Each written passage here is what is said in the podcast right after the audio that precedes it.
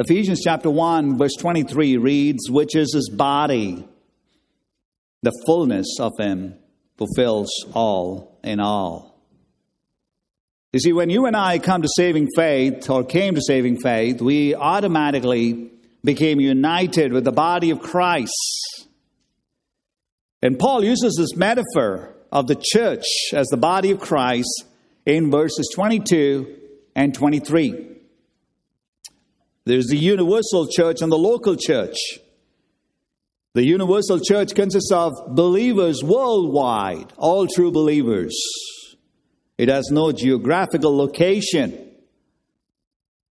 And then there is a church with a geographical location. It has GPS coordinates in there. Like, for example, Family Heritage Church is a local church, the visible church, identified by a group of people meeting together in a place. And we see that in the New Testament as well. You have the church at Thessalonica, you have the church at Ephesus, you have the church at Rome, you have the church at Galatia, church at Philippi, local churches. And here in Ephesians chapter 1, verse 23, Paul is stating that the universal church or the larger body of Christ, we saw this last week, completes or complements Christ. The church is Christ's body. The book of Ephesians uses different terms to describe church. The synonyms used are saints, faithful in Christ Jesus, the ones who believe, his workmanship, the new man, fellow heirs, those in whom the Spirit of God dwells, children of light, brethren, and those who love the Lord Jesus Christ with an incorruptible love. And as Paul uses these different terms for the church, he goes on to make the stunning statement here in verse 23 that as a church, we are the fullness of Christ. And as we saw last week, we could have two possible interpretations depending on how you take the word fullness. One interpretation would be that Jesus Christ is the fullness of the church. Just like you go on a fishing trip and you catch a large catch of fish and stuff it into your ice box, and you're able to say that the fish has filled up the ice box. Like in the Old Testament, you have God filling up the temple with His glory. And in the same way, Christ dwells in the church. Christ being the fullness of the church. That's the first interpretation. The second interpretation is that the church is the fullness of Christ, or that the church complements Christ, or that the church completes Christ. Meaning, as a body, the church, we become the fulfillment of the Son of God. As the bridegroom is incomplete without the bride, the Christ, who is the head of the church, is incomplete without his body, which is the church. Now, as we said last week, Christ is 100% divine. He is fully God, He is self sufficient in and of Himself. He does not need anyone to complete Him, He doesn't need anyone to complete His deity. He is God. He is 100% God. And this is why the Apostle Paul could wrap up verse 23 with the words, all in all. Paul wanted his readers to know that Christ is sovereign and that he fills all things with his sovereignty. He rules all things. He fills the heavens and the earth. Christ commands all things and he will bring all things to its appointed end. So he is sovereign. And so, because of this understanding, we can boldly say and lean towards a second interpretation, and that is church complements Christ or that the church completes Christ as the body completes the head. Does that make sense? So, if the church completes Christ, then it is important how we represent the church to the world around us. Because the church is an advertisement of Christ to the world. The church is the tangible expression of Christ in this world. Christ took on human flesh, he lived among us. became sin for us. He was raised from the dead. He ascended into heaven. Now, as he went up to heaven, he did not take the church up to heaven. Christ left the church here on earth to reveal Christ to the world until Christ returns. So the church is the tangible expression of Christ to the world. The world looks at the body of Christ and sees Christ personified through the body. So, what we do and how we live mirrors the body of Christ. The world is able to look at us, the body of Christ, and see Christ in us. So, how do we live as a body? How are we to live as a body? How are we to conduct ourselves as a body? And to this, Paul writes a letter to Timothy, who is the pastor of the church of Ephesus. And he writes a letter to Timothy, letting him know how to conduct or behave themselves in the church of Christ. And so, would you please turn with me to 1 Timothy chapter 3, verses 14 through 15. Let me read this for you as you turn there in your Bibles. It reads, I hope to come to you soon. But I'm writing these things to you so that if I delay, you may know how one ought to behave in the household of God, which is the church of the living God, a pillar and buttress and supporter of the truth.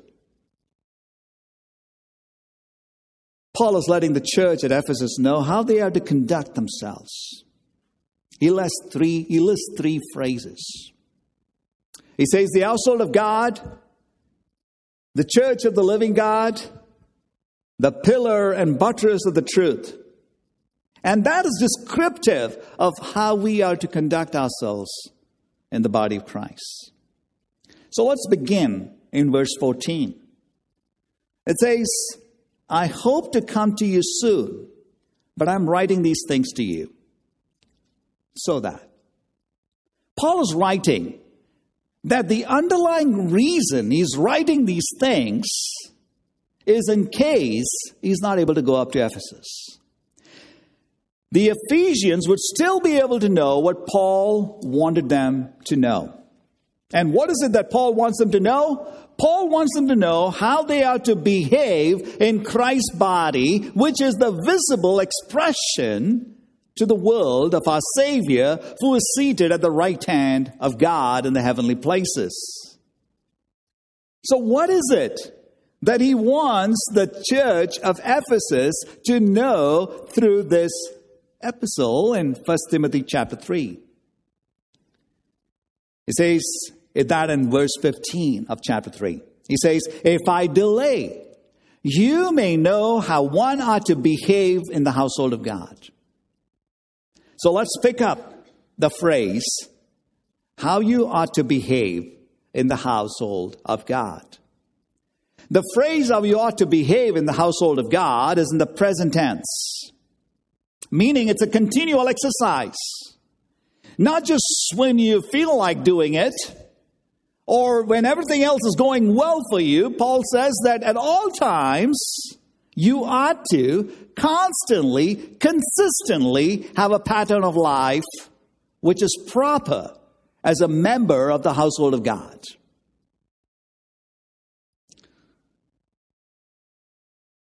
So you ought to behave in a certain way. The word household there does not mean a building, but a family. It means an extended family of God an extended family in which God is the head of the divine family and we are his children. Now, when we refer to the term family, we understand this is a unit, in which there's a father, mother, children. They live together. They care for one another. They trust one another. They look out for one another. They live for one another. They sacrifice for one another. When one is hurt, the family hurts. When one rejoices, the family rejoices. That's a family unit. And the family that Paul talks about here is the family belonging to the household of God. Meaning God is the perfect father and we are his children. And as God's children, we are all brothers and sisters in the household of God. And Paul says that we are to conduct ourselves or behave ourselves in the household of God. We are to be consistent with who we are. So, what are some ways we can behave in the household of God? What are some ways? And I put together couple of points for you. First one, love one another. Love one another. Loving our neighbor is second only to loving God. Loving our neighbor is a tangible expression of our love for God. You can love your neighbor only if you love God. Without a vertical relationship, you cannot, nada, you cannot have a horizontal relationship. It always begins there. Are we committed to loving one another in the household of God? Are we? Would you please turn with me to another letter written by our apostle Peter, found in 1 Peter chapter 4, verse 8. And even as you turn there, let me read that for you. It says, Above all, keep loving one another how? Earnestly. Why? Since love covers a multitude of sins. So when Peter says, says to love one another earnestly, he says we should strain ourselves like an athlete stretching and straining every muscle towards the end of the race. This means we are to be stretching and straining in our love for one another. Why? Because the Lord's day is near. Lord's coming is near. Folks, love is not some mushy feeling for one another. Love ya. And that's it? No. It ought to be demonstrated through action. Love is an action verb. What are some practical ways you can love your brother or your sister? Well, you can show them your love by serving them no matter what. You put yourselves at their disposal. I'll say, but Pastor, what did they take advantage of here? Well, why not take, why not help people until you're taken advantage of? There is a principle that's found in Philippians chapter 2. You don't have to read there. You probably heard it and read it multiple times. We preach through Philippians in this church. It's Philippians chapter 2, verses 1 through 8. You know where I'm going with this.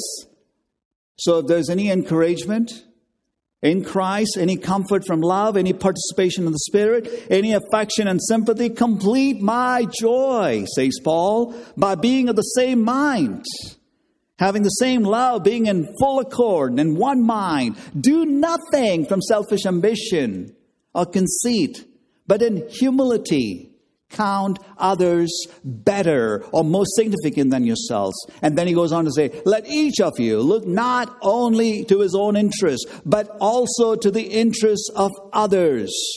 And then he goes on to say, have this mind among you which is yours in Christ Jesus. For though he was in the form of God, did not count equality with God a thing to be grasped, but he says he emptied himself, taking on the form of a servant, being in the likeness of men. Christ died for us. Was he taken advantage of? Yes. By whom? By us. How many times? All the time. But does he stop loving us? No. Please, would you turn with me to Luke chapter 6? And we'll come back to Timothy. You can put one of your fingers in First Timothy and turn to Luke. God's given you 10 fingers to study the Bible. That's an old joke. But Luke chapter 6, 35 to 36. And as you turn there, it says, But love your enemies and do good and lend expecting nothing in return. And your reward will be great and you will be sons of the Most High. For he's kind to the ungrateful and the evil. Does he say he's kind to the grateful and the good?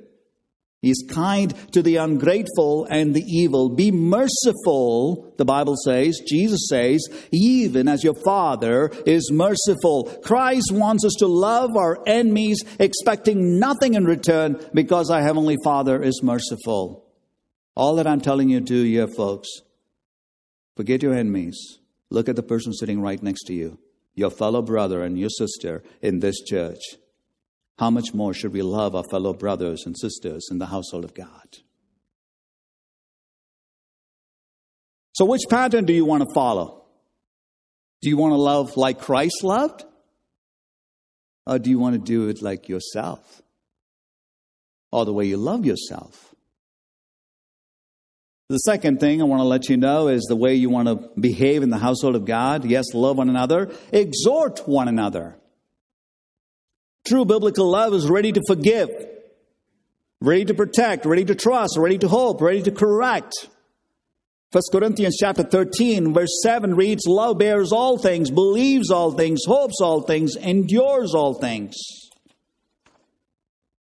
Now many people read 1 Corinthians 13, 7 and says, Love bears all things and assumes that if you love someone, then you don't correct anyone. And they'll read Matthew chapter 7 and say, Well, look at this passage. It says, Judge not that you be not judged. So the Bible says we should not judge.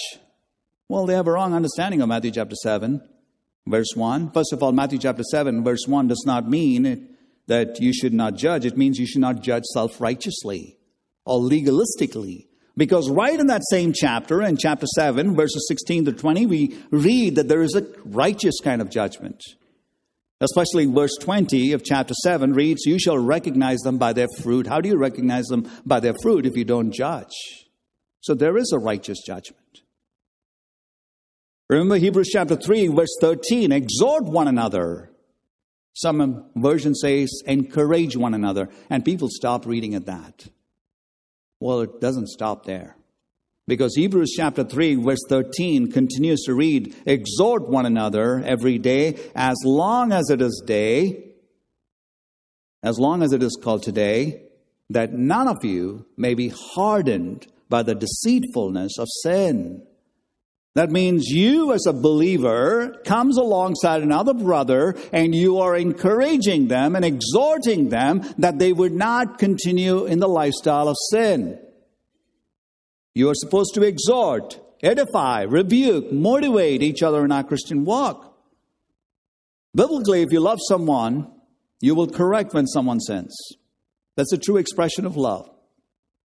This is why Jesus gave us a command in Matthew chapter 18, where we are mandated to confront sin, exposing sin, rather than covering up sin.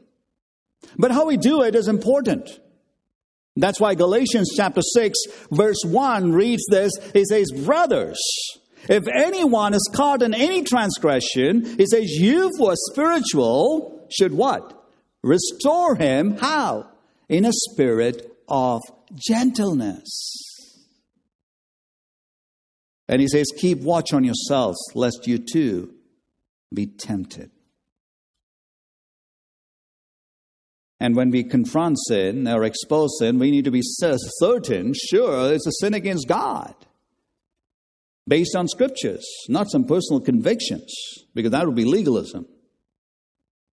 Therefore, confronting a person, we ought to be certain it's a sin against God. And that's the second point in terms of exhorting one another. As you behave yourself in the household of God, you love one another, you exhort one another. Third, be hospitable to one another. Love entails being hospitable. First Peter chapter 4, verses 8 and 9. That's where we were, and if you have one of your fingers on there, you can easily turn there. First Peter chapter 4, verses 8 and 9 says, Above all, keep loving one another earnestly.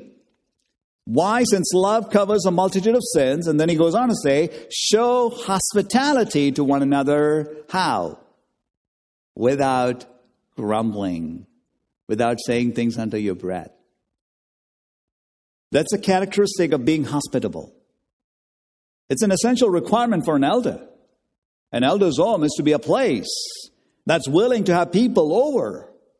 The word hospitable, hospitable means a lover of strangers. In the early New Testament days, motels and hotels were uh, not safe places. Traveling missionaries and evangelists often needed a place to stay. And the elders were commanded to be men who were hospitable, men who would open their home to strangers. Are you hospitable? Do you invite people to your home? I know strangers can be dangerous these days, but what about people in your own church? Or is your home off limits for people? Biblical love consumes or occupies oneself with others. Love is not focused on pleasing yourself or your own self interest, but is selfless and focused on serving the other person. By the way, if we are self focused, we will not be hospitable to other people. Point number four love one another, exhort one another, be hospitable to one another, serve one another, serving one another. Go back to First Peter, please. That's another place where you see this. First Peter chapter 4, verses 10 and 11. It says, As each has received a gift, use it to serve one another as God's stewards of God's varied grace. Whoever speaks as one who speaks oracles of God. Whoever serves as one who serves by the strength that God supplies in order that everything God may be glorified through Christ Jesus. To him be the glory and dominion forever and ever. Peter is stating here that each one of us has received a gift. We are managers are stewards of the resources God has given us. So we are to serve one another. Now, if you're a believer, none of you can ever say that you do not have a gift. If you're a believer, you have a gift. You can't say, I'm just going to sit tight and, and let someone else exercise that gift. Bible says we have received a gift and we ought to be using these gifts to serve one another. If it's a gift to speak, speak under divine inspiration. And then he goes on to say, if it's a gift to serve, you should serve by the strength that God provides. Are you serving in the church? We could be auditors. We have auditors in the college and schools. You're not supposed to do any homework, you just show up in class. One of the privileges I have as a seminary student, uh, I mean, a sem- student who wasn't seminary is I can go anytime to my seminary and be there in any class and audit any class for free. Well, we have spiritual auditors as well. Spiritual auditors are people who come and audit the church and leave. The Bible says we ought to be serving in the church. And by the way, when we think about serving, we have a problem with serving. We often prefer to work with people who are clones of us, or maybe people who are probably subservient to us or willing to listen to us. I want us to look to 1 Peter 4:10 again. Please read 1 Peter chapter 4 verse 10. It says as each has received a gift use it to serve one another as good stewards of God's speak to me varied grace.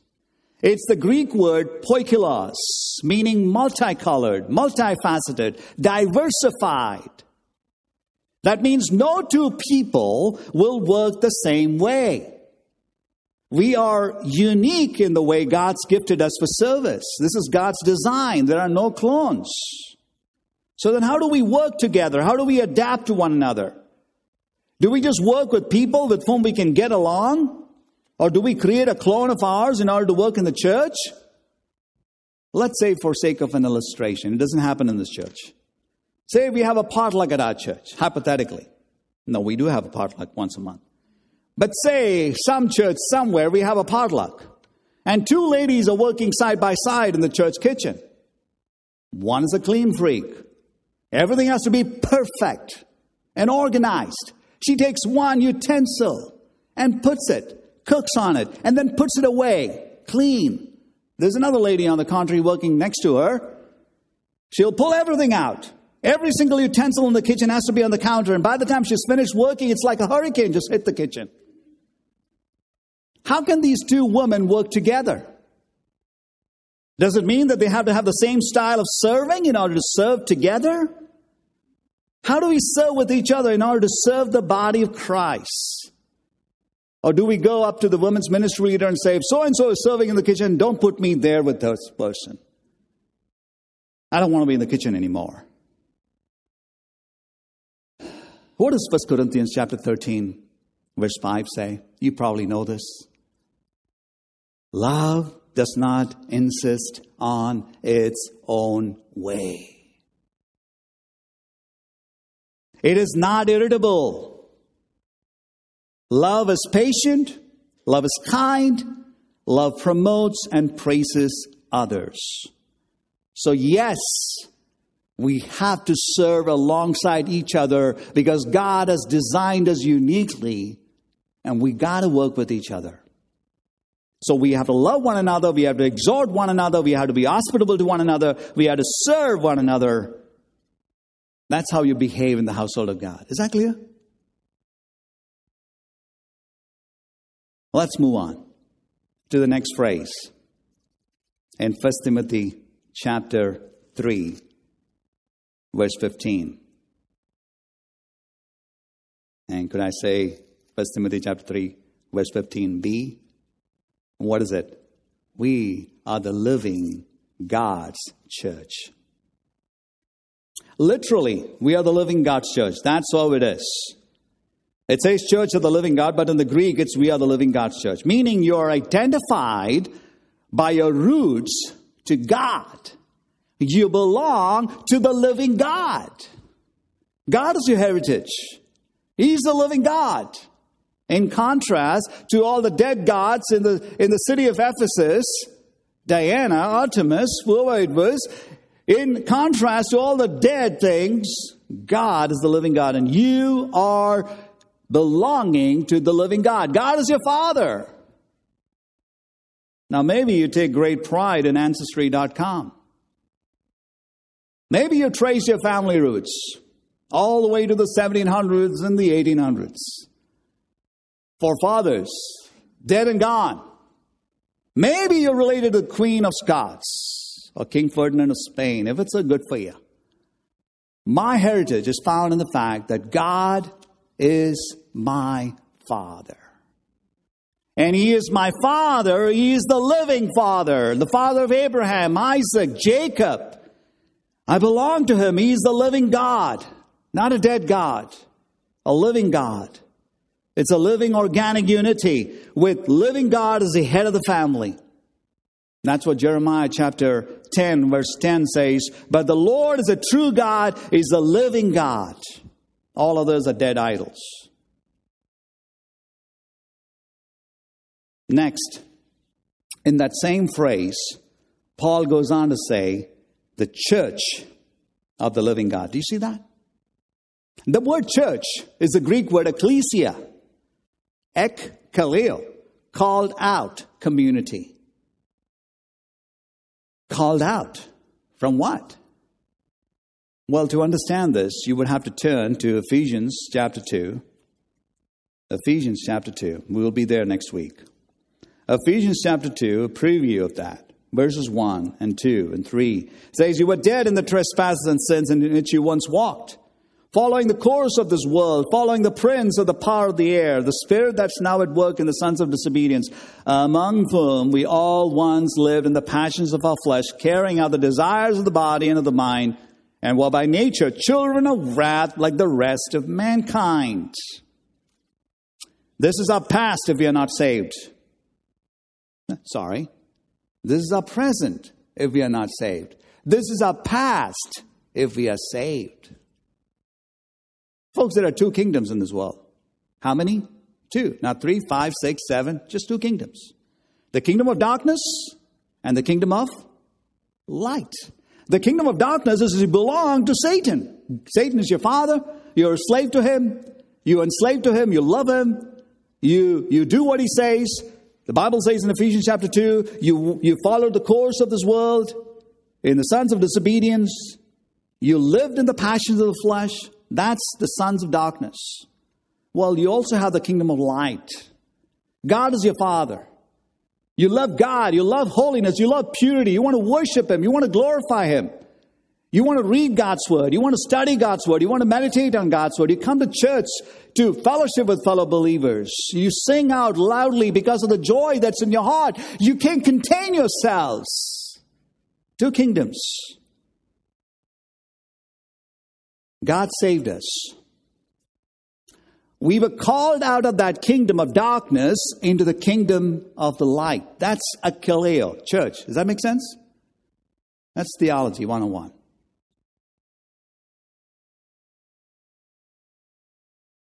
We've been called out of the sinful world to be a holy people. And as a called out people, purchased by the blood of Jesus Christ, our behavior and our conduct is to be consistent with our identity. We are called out of the sinful world to be a holy people. We are the sons of the living God. Since we are called out of this world, we are to live our lives reflecting what? Holiness and purity. We cannot be copycats of the world. We are not of the world. That's what the Bible says do not love the world or the things of the world. If any man loves the world, the love of the Father is not in him. As someone said, the boat is in the water, but the water is not in the boat. If the water of the world is in your boat, it's bad news. You're drowning. You're drowning in this world, my friend. We need to look different in the way we dress. We need to look different in the way we act. We need to be different in the way we speak, in the way we think, in the way we aspire, in our ambitions, in our jobs, in, in everything, in the way we love our, our wives, and the uh, wives, in the way you love your husbands, parents, in the way you raise your children. You ought to be different. What you do with your finances, it's different. You're no longer loving the world or the things of the world. You are heavenly citizens. You have to be different from the world. Do you agree with me? Would you please turn with me? Man, this is God's word is so rich. Would you please turn with me to Titus? Titus. And as you turn with me to Titus, I want you to see Titus chapter 2 verse 11. It's kind of stuck in between Timothy and Hebrews, so if you kind of turn, uh, you kind of miss it. Titus chapter 2, verses 11 and 12. Are you there? For the grace of God has appeared, bringing salvation to all people, for all people, training us to do what? Renounce ungodliness and worldly passions, and to live self control, upright, and godly lives in the present age. Why? Waiting for our blessed hope and the appearing of, our, of the glory of our great God and Savior Jesus Christ, who gave himself for us to redeem us from all lawlessness and to purify for himself a people for his own possession who are zealous for good works. That's the church.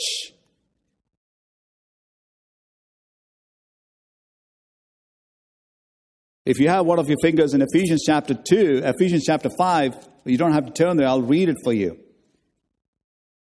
There's a book named after it. Let there not be a hint of sexual immorality. Chapter 5, Ephesians chapter 5, 2 and 3 says, But sexual immorality and all impurity or covetousness must not be even named among you. In other words, let there not be even a hint of sexual immorality. That means when you look at me, and look at me walking down the aisle in the store, I got to remind myself of Ephesians chapter 5, verses 2 and 3. I'm a called out person, called out from the kingdom of darkness, belong to the kingdom of light. There cannot be even a hint of sexual immorality around me. That applies to all of us, right? Not just to me as an elder or a pastor or the elders here. Every one of you ought to be doing that in the way you live your life. And this is exactly what Paul is saying in. Man, I, lost it. This is exactly what Paul is saying in Timothy, right? What is he saying in 1 Timothy chapter 3, verse 15? That you're a household of God? And what's the second thing? Speak to me. That you are the church? Come on, you know it. The church of the living God. Let's move on to the next phrase in 1 Timothy chapter 3, verse 15, call it C. Yeah? That's the third part. A pillar and buttress of the truth. A pillar and buttress of the truth. That means we as a body of Christ are the pillar and foundation of the truth. As Paul was writing to Timothy in the city of Ephesus, he was writing to a people in the city of Ephesus known for the temple of Diana, aka the temple of Artemis. The temple of Diana, or the temple of Artemis, was an impressive architecture.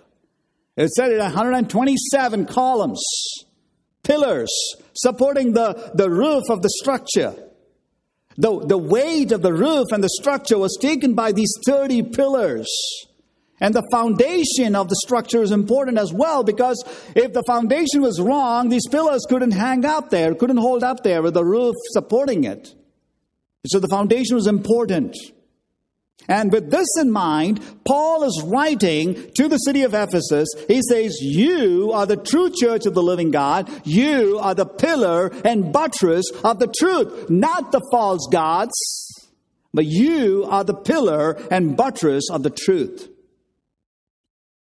That means we as a church need to be upholding God's truth. We don't just make up truth as we go along. As a church, we do not compromise on the Word of God. The, the Word of God, God's Word is true. 2 Timothy chapter 3, verse 16 says, all truth. Pasa, all truth. All means all. You don't have to do any Greek studies for that. It's as simple as meaning all means all. All of God's truth is what? God breathed, profitable for reproof, for correction, for training in righteousness, that the man of God may be approved unto what? All good works. This truth is revealed to us by God. John MacArthur says, It's not our own, it is from above. You cannot alter it, you cannot modify it. You are to safeguard it. It's a sacred treasure given to us for the glory of God. This is truth. Are we upholding God's truth? The truth of God's revelation to the church. Folks, to begin with, we do have to affirm something. And the question that comes is do we believe in the sufficiency of Scriptures? Do we believe in the sufficiency of Scriptures? Before you nod your heads, I want you to listen to me. A pastor was recently sharing about the challenges he had been having with his board. The numbers in the church were dwindling, and the deacons wanted to ramp up church attendance by remodeling the church. Because they believed that if we remodel the church, this would draw people to the church. That was one example. Then there are others who will fire the pastor and hire a pastor who is more charismatic and upbeat. A pastor who will appeal to the culture. Who wants this after all? And then there are others who think, oh, we can just put more programs into the church. And as long as we can get more programs into the church, it'll attract more people maybe tweak our philosophy of ministry a little bit, and it'll appeal the unsaved world.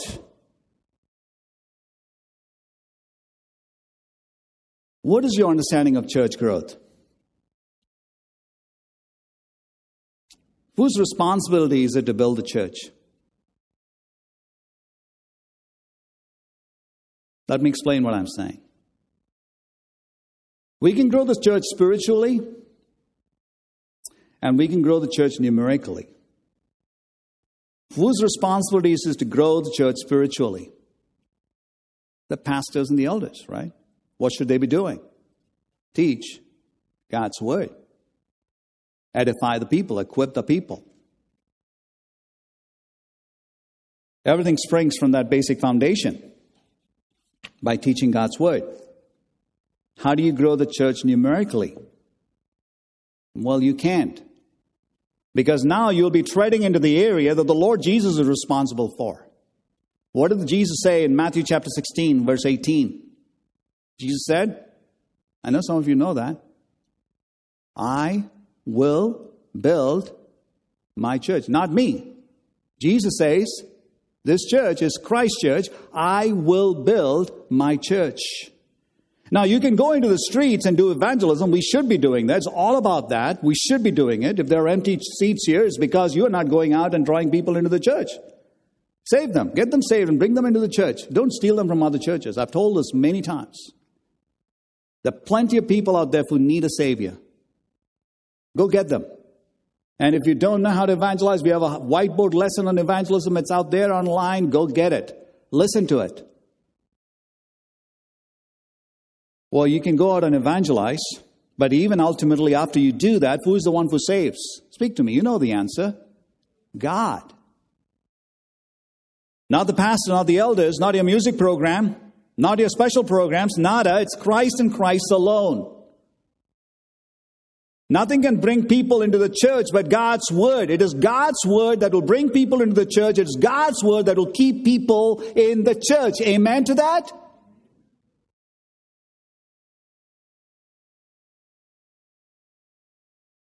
Now you'll be able to understand what I mean by the sufficiency of scriptures.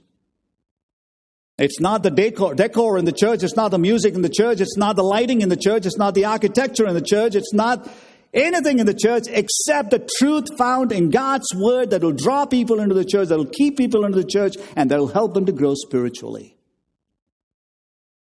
This is why we do nothing but teach God's word. Nothing but God's word here in the church. We get our leaders together on the second and fourth Tuesday, we teach them through God's word. We get our women together, we teach them through God's word. We don't teach them principles from Madison Avenue. That's not going to help. We get our people together on Wednesday evening, we teach them from God's Word. We get our men together on Thursday evening, we teach them from God's Word. We have biblical counseling in the church. We do not rely on modern psychology or spiritual experiences or emotions, but we rely on the sufficiency of scriptures to counsel one another. This is why we presented you with a new constitution. Detailed doctrinal explanation, statements so elaborately clarified we didn't come up with our own. It's all from the scriptures, all supported with scriptural references. It's a mini theology book, it's a mini catechism for your spiritual growth.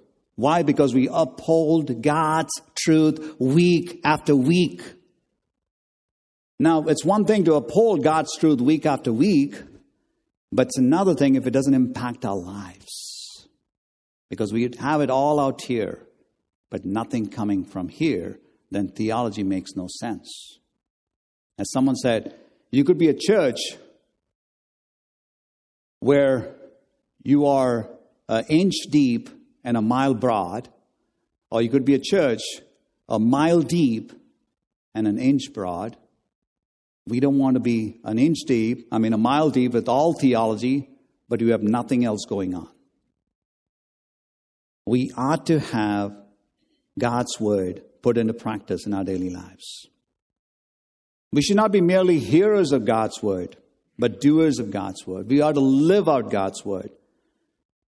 Colossians chapter 3, verse 16 says, Let the word of Christ dwell in you richly, meaning you are to have a word controlled life. How can you have a word controlled life? How can you have a life where everything is determined by God's word? Let me give you some principles. You can read all about that in scriptures. James chapter 1, verses 19 to 21 talks about it. How you got to receive God's word, but primarily hear God's word. What happens next? Memorize God's word. What happens next? Meditate on God's word. What happens next? Well, study God's word. Be diligent to study God's word. Dig into it, analyze it. Be a diligent student. And so what? So that you can go and obey God's word. Luke chapter 11, verse 28 reads Blessed is the man who hears my word and keeps it. Or hears my word, this is it, keeps it. That's the key here. We are to be obedient to God's word. Folks, we are the custodians of the truth of God's word. The world looks at the church and they should see truth proclaimed, not some fortune cookie preaching. Fortune cookie preaching will not grow Christians. That's why we do expository preaching in this church. It's a simple thing. If you ask me what's expository preaching, we read the text, we explain the text, and we apply the text, as basic as it can get. Read the text, explain the text, and apply the text. Why? So that you in turn could go out and live out the text, text in obedience to God's word. Are we committed as a church to be the pillar and buttress of the truth of God's word? You see how we got to behave in the church of Christ? How we got to conduct ourselves in the church of Christ? We complement Christ. We are the tangible expression of Christ to the world around us. So when the world looks at us, they should see that we are behaving ourselves well in the household of God that we are a called out community. That means we are living a life of holiness and purity, and that we are the pillar and supporter of the truth of God's word. That means we uphold God's word. We believe in the sufficiency of scriptures. Father, I pray that you would continue to give us grace to be men and women, boys and girls, committed to the bride of Christ, to study God's word, to live out God's word and to obey God's word. And Lord, at this time, as we prepare ourselves for communion, that you would prepare our hearts and minds to this grace, great feast that you prepared for us. In Jesus' name we pray. Amen.